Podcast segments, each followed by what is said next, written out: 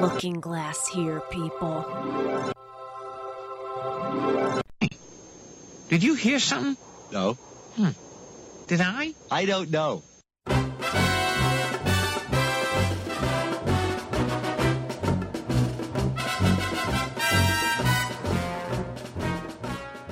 Yes, there is always room for Simpsons time.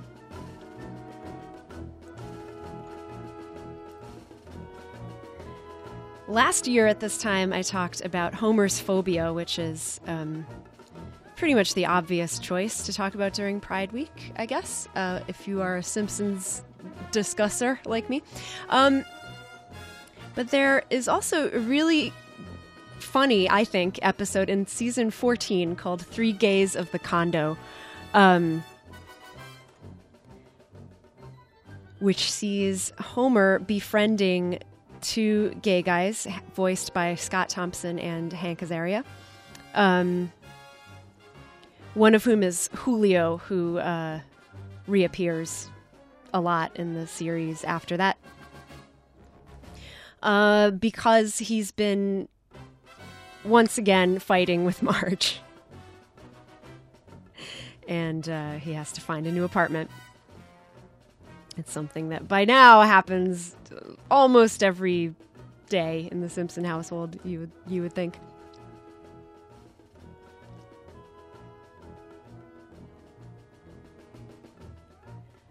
A lot of people um, who study The Simpsons think it's interesting that um, that Bart shows tendencies to wear girls' clothing sometimes and dress up in costumes, and you know they say that maybe his acting out has something to do with being gay.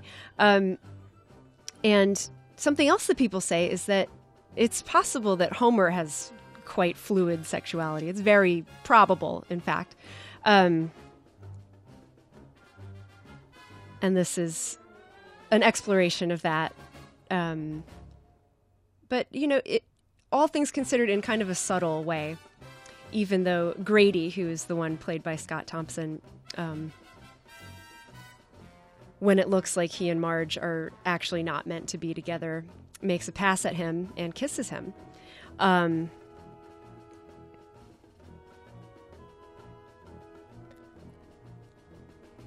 it's very well done that Homer does freak out about that. Um, obviously, it's the first time he's kissed a guy romantically, I think. Um, and he heads for the hills, like, he actually jumps out the window once it happens.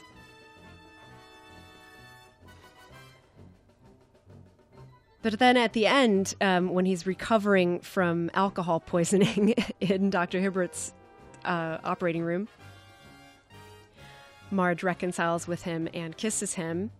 And his last thought is, Oh, that's the best kiss I've had all day. And then in his mind, he says, Or was it? Um, so that's great. And you, you know, I've always loved um, that tendency of Homer to be fluid with his sexual preferences. It's often made mention of, um, again, in a pretty subtle way. You don't know whether he's doing the sort of like Bugs Bunny style drag act or, um, you know, like fake mincing slash effeminate stuff, or if he really means it. And um, I think part of him must really mean it. Maybe that's just me. But I would never see Peter Griffin doing such a thing. He would be way too repressed. Um, or like mean about it. When the Simpsons go to Brazil, uh, Marge mentions that Homer would have loved Carnival in part because of the sexual ambiguity that goes on. Um, in an episode that I talked about a little while ago, uh, Secrets of a Successful Marriage, Homer comes on to the administrator guy after the guy asks, Are you married? he goes, Depends. What does it take to get this job? Um, so, anyway, I really like this episode for um, taking that a little bit further than we've seen it thus far. We see Homer cutting loose on the dance floor in a gay bar.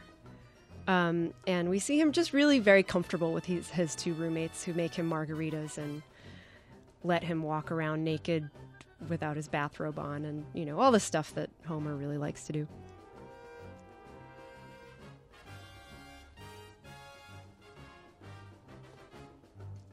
And there's some other uh, really great kind of zingers in this episode that uh, f- at first I didn't remember like what episode they were from, but um, I just really like them. There's a flashback to another time that Homer got so drunk that he ruined Marge's evening, back when they were like newly dating and Homer still had his hair and everything.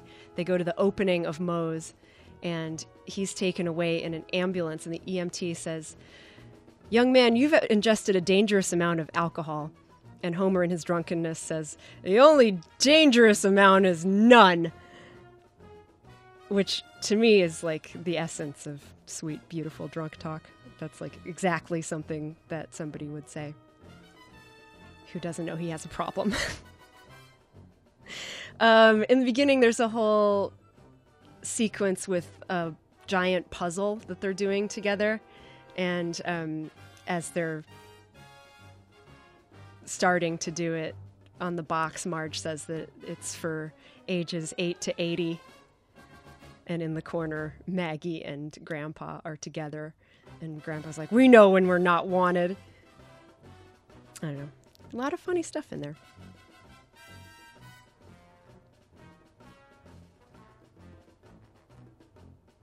And I also think that it's quite bold, you know, that they would say three gays of the condo because there's two gays who are Homer's roommates, and then the third one we can assume is Homer.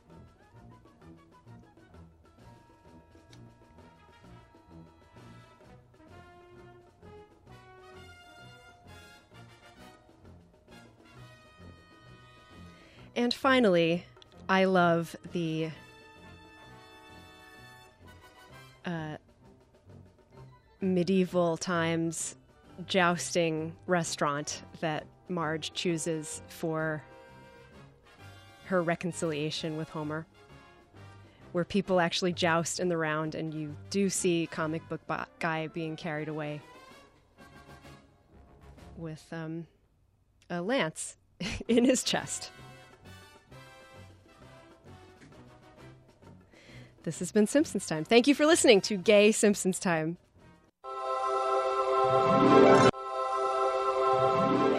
There you have it. That was the Simpsons time that I did for a show for Pride Week 2015. How time does fly.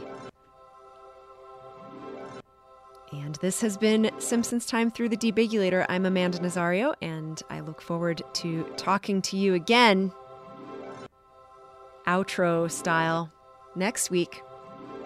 I remind you that if you ever want to listen to Nazario Scenario, the larger show that these snippets are taken from, you can. Uh, you can listen live every Thursday morning from 9 to noon on Give the Drummer Radio from WFMU, or you can listen to the archive starting, uh, you know, at around 1 or 2 Thursday afternoons. All of the shows are archived at wfmu.org slash playlists slash an. And you can always drop me an email if you feel you want to.